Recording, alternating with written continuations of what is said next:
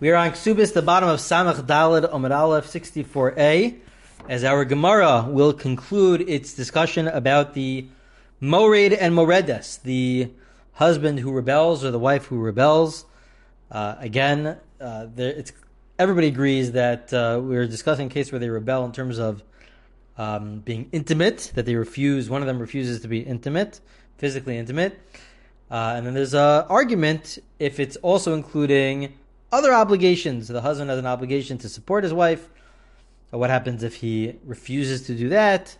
Uh, or the wife has certain obligations in terms of what she does at home. And what if she refuses to do that as well?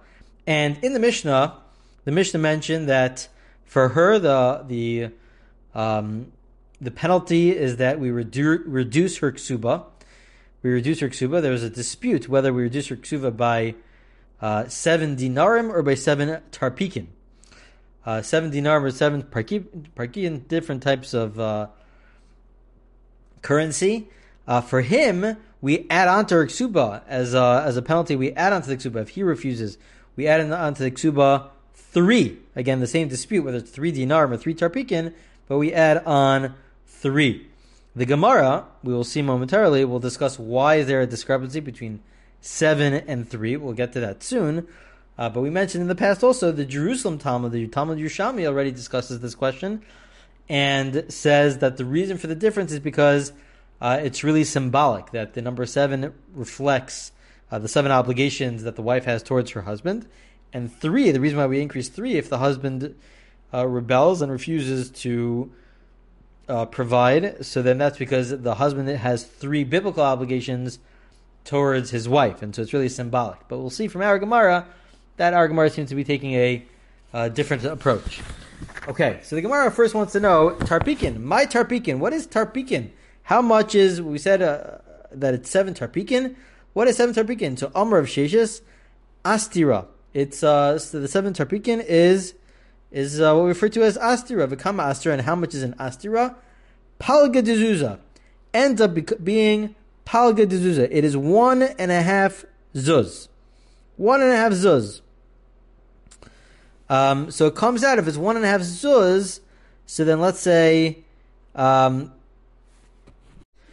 it comes out that uh, a tarpik, one tarpik is uh, one and a half zuz, which is the same as six. Um, that is the same as three mos. It's the same as three mos. So one tarpik is three mos. Um, and so we'll see Tanin Amihachi, Rabbi Yehuda Omer, Shlosha Tarpikin, Shehain Tishim For three Tarpikin, we said that we add three Tarpikin for the husband uh, towards the ksuba, towards her ksuba. It's part of the penalty. Is that if the husband refuses, we add three tarpikin towards the ksuba so that she benefits from it and he loses. Uh, so three tarpikin is tisha mayin. It's uh, three times three, which is nine mayin. So how much is it for every day?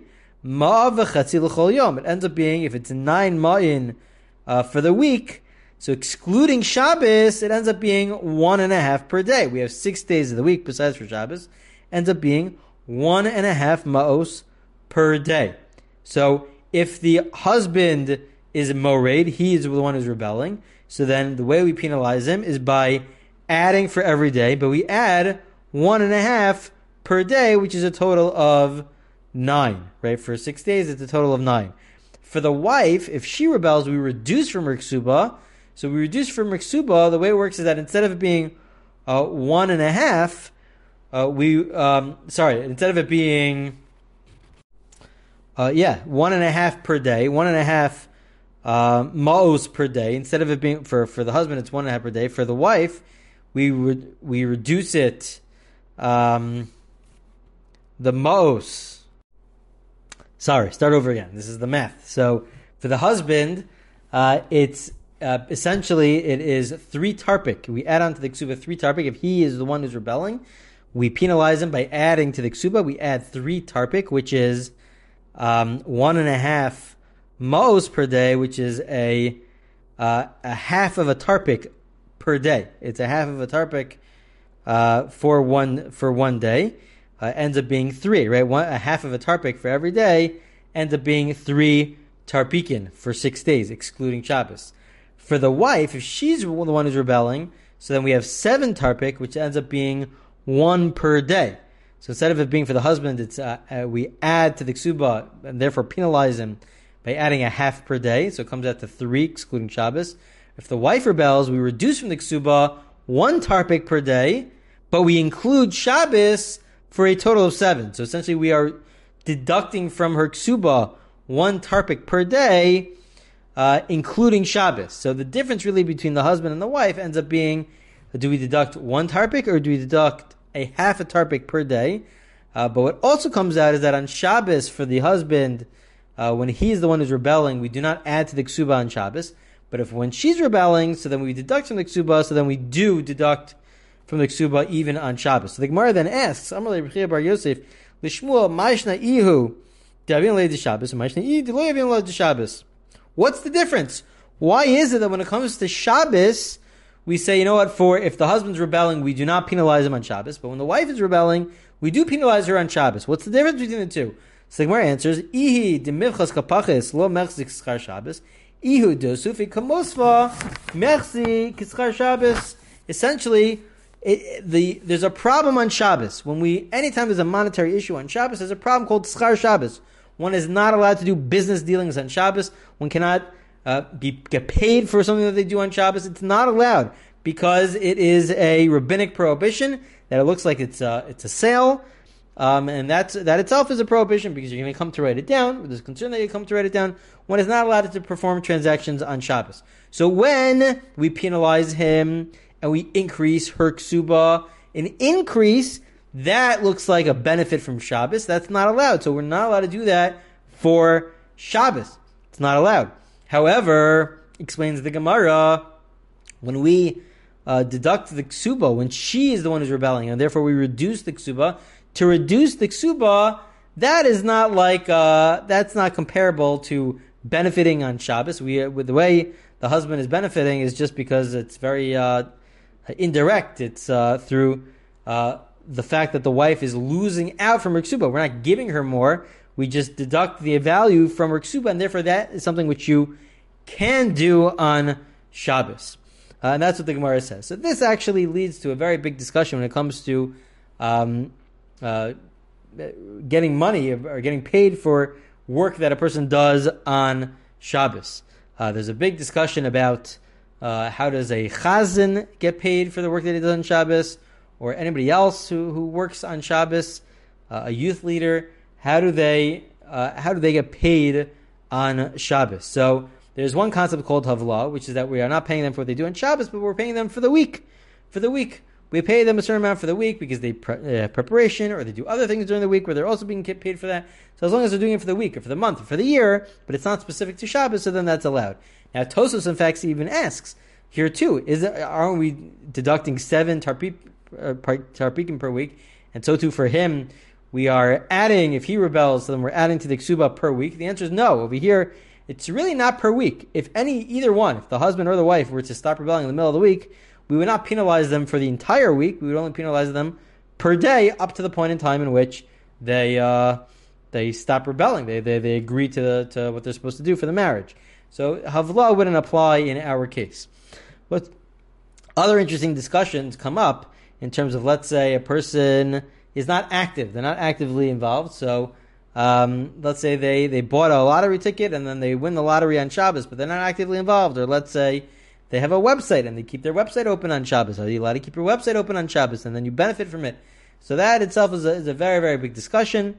Um, perhaps R- R- R- Chaim uh, Soloveitchik says that uh, anything which is um, done on its own would be allowed. If it's done on its own, it would be allowed. If you're not pro, if you're not actively doing something, the whole prohibition is just to actively do something on Shabbos. But if it's being done on its own, so then it's allowed. So perhaps that would make it allowed. Uh, there's also one final point on this: is that uh, the Ritva points this out that it seems from our Gemara that if we deduct from the uh, if we, we pay somebody not by giving them uh, a salary, but by uh, removing a loan, so then it sounds like it's allowed. So the Ritva says no, that's not necessarily clear. Maybe in this case, this is not uh, the wife is not working. This is really just a penalty. But if you have somebody who's really working, they're doing something, and the payment is not in the form of money, but the payment is in the form of of uh, foregoing a loan, so then maybe that would not be allowed. The Ritva says that might not be allowed. Uh, otherwise, it'd be a very easy way of paying somebody on Shabbos. We just provide them with a loan before Shabbos, and then they could work for us and say, you know what, we forego the loan. But uh, the Ritva says that that is not allowed. Okay, so that was question number one in terms of the discrepancy between the husband and the wife. Moving on to Samach Daled Amud Beis, 64b, the Gemara continues and says, well, what about the other discrepancy? So, number one is that on Shabbos, she's penalized, but he's not. And we explained why that is. It's based on the principles of Schar Shabbos.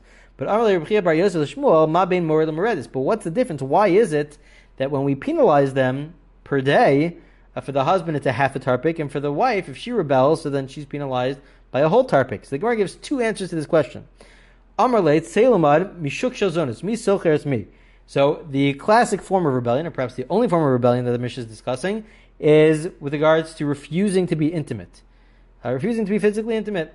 And so the Gemara's first answer is is that even if they both refuse, but the impact that it has on the other one is different. It says that when the wife rebels and refuses to be physically intimate with her husband, that has a stronger, uh, more significant pain towards the husband than the other way around. When the husband refuses to be intimate with his wife, so then it's less painful. And the proof for the Gemara is that uh, who is the one who goes to zonos, to prostitutes? It's uh, the men. The men go because they're the ones who have the the uh, the stronger amount of pain when they're not uh, physically intimate, and so therefore uh, that's why we penalize her more than we penalize him for refusing, uh, because the impact is stronger when the husband is uh, not allowed to be physically intimate. The Gemara's second answer is that physically, there's besides for the the uh, the desire that's being re- uh, rejected, uh, but besides for that, there's also the embarrassment element, and that for when it comes to the husband, his embarrassment is for all to see. Everyone will see the embarrassment that uh, the Gemara describes it uh, that in terms of of his kishui, just physically, you could tell that he has certain needs and certain desires, but you could tell his embarrassment. But when it comes to the wife, you cannot tell that uh, she was rejected. It's not physical. It's not uh, out there, and so therefore, uh, the embarrassment element doesn't apply to her. That is what the Gemara says, and that's why there's a discrepancy in terms of the amounts between him and her, whether he refuses or she refuses. And also, the other point was that the other discrepancy was Shabbos, and we discussed that as well. So let's begin the Mishnah. There's a new Mishnah now. New Mishnah. The Mishnah says, what happens if, let's say, uh, the classic case is what happens if the husband is traveling, is away, and therefore he has to support his wife. How much does he have to give his wife in terms of food, in terms of clothing, in terms of other things? What does he have to give his, his wife exactly? Uh, according to the Rambam, he says that it could even be if the husband is around. The husband could also decide and say, you know what, uh, and instead of uh, us sharing everything, so then uh, this is how much I'm going to give you. This is the amount that I'm going to give you, and uh, and uh, this is my form of payment to you for every week or uh, or every so often, as we'll see. So, what is this list? What is included on on this list? So the Gemara, the Mishnah says as follows. Number one is that in terms of food, we do not give to her less than two kav of wheat or four kav of barley. Barley is viewed as less uh, significant, and therefore, if you were to give her barley, he has to give more barley than wheat. Wheat is more significant. This is per week, per week for sustenance. Amar Biosi, Biosi says, "Lo la sa'orin Rabbi shayasamach Edom." Um, that only Rabbi who was near Edom, gave her barley. Only Rabbi who was near Edom, gave her barley because Otherwise, barley is too too insignificant. We wouldn't allow giving barley. What else does he have to give? V'nosin lachatzi kav kitnis v'chati shemen He also has to give her a kav of legumes, a half a log of oil, a kav of dried figs, um, or the weight of uh, man of, of, figs. And if he doesn't have these fruits, so then he has to give uh, other fruits from somewhere else. Give basically you have to give you have to give food. Now, it's an interesting discussion um, we say that if he does, he really can't afford it. The Rambam points this out that if he really can't afford it, he can't afford to give food, so they must get divorced because uh, this is not fair to his wife. Uh, that the husband is not able to support his wife, and so therefore they would have to get divorced. But there's a big discussion: what can't he give to her? It could be that uh, it's limited only to the to the ba- bare minimum in terms of to survive, which would be not the fruit uh, and uh, not the oil, but specifically with regards to the bread.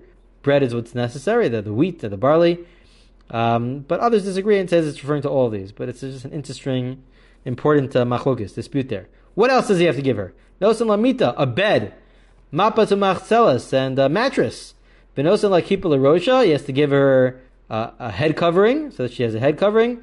Bechagel lamasneha, a belt for her waist. Minale mimoy lemoed, and every so often new shoes, perhaps specifically uh, from holiday to holiday. We know that uh, from Yantiv to Yantiv, we know that on, on the Yom Tovim during the holidays of Pesach, Shavuot, Sukkot, uh, the three holidays, so there's a mitzvah of simcha, of providing simcha, of providing happiness to one's family, to one's wife, and that's done for, for women by buying them clothing. So they have to have new shoes for each of the holidays. The kelim shel chamishim zuz mishana l'shana, and new garments with 50 amount of 50 dinar to provide from year to year. That's how much uh, he has to give her, They have that amount to buy new new clothing. Um, and uh, it has to be seasonal. It has to be seasonal. What's worn in the summer, buy for her in the summer. If it's in the winter, it's for the winter. Um,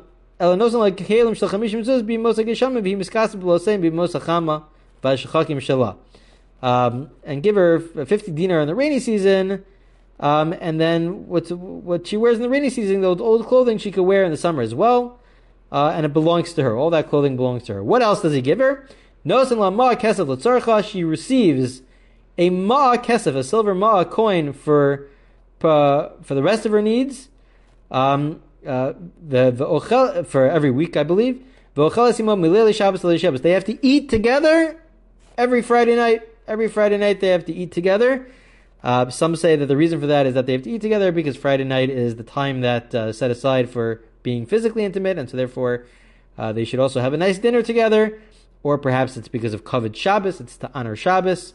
Uh, but uh, at the very least, they should eat together on Shabbos. According to the commentators, that he's not around, it means he has to come home. If he's traveling, if he works during the week and he's not at home, he has to come home Friday night. He has to come home Friday night. He, he has to come home from his trip.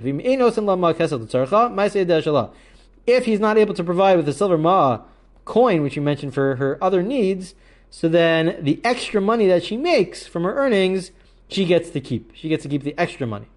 Mahi Osalo, continuing with the second half of the Mishnah, what does she have to do for him? Um, in terms of her work and uh, what she through that work, what she gives to him, the work, of the profit that she makes. Mishkal chamesh slime shesish bihuda.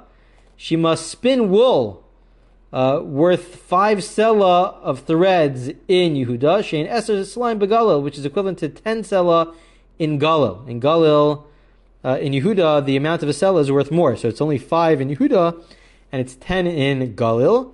And that's if um, she spins the, uh, the wool uh, through the warp, um, which is uh, harder, so therefore she has to do less. But if it's um, um but if it's uh, the arev, if it's the weft, if it's the weft, so then omishkal eser slime erev bihuda shein esrim slime begala. So that's easier to do, and so therefore we wanted to do more and it has to be the amount of 10 sela in Yehuda, which would be the equivalent of 20 sela in Gala. Basically, she has to work to make a certain amount. If she is nursing, um, the requirement is reduced. She doesn't have to make as much because she's nursing, she's busy. And not only that, but the husband also has to provide more so that she's able to nurse properly. Um, This is the key line. The last line is the key line. When do we say all this? How much, in terms of how much the husband has to give? Let's say in a case where he's not around, what's the bare minimum that he has to give? Ani Shebi Yisrael, we're talking about the basic, the, this is the bare minimum in terms of a poor person. However, if it's somebody who's uh, more prominent, so then it all goes based on a person's wealth and prominence, and this is just the baseline. The Mishnah is describing the baseline but it can be very different, and uh, all depends on the marriage and the people who are getting married and the circumstances that they're living in. So every case would be every case would be different. Okay, that concludes the Mishnah. We'll begin the Gemara, the analysis of the Mishnah, in the next class.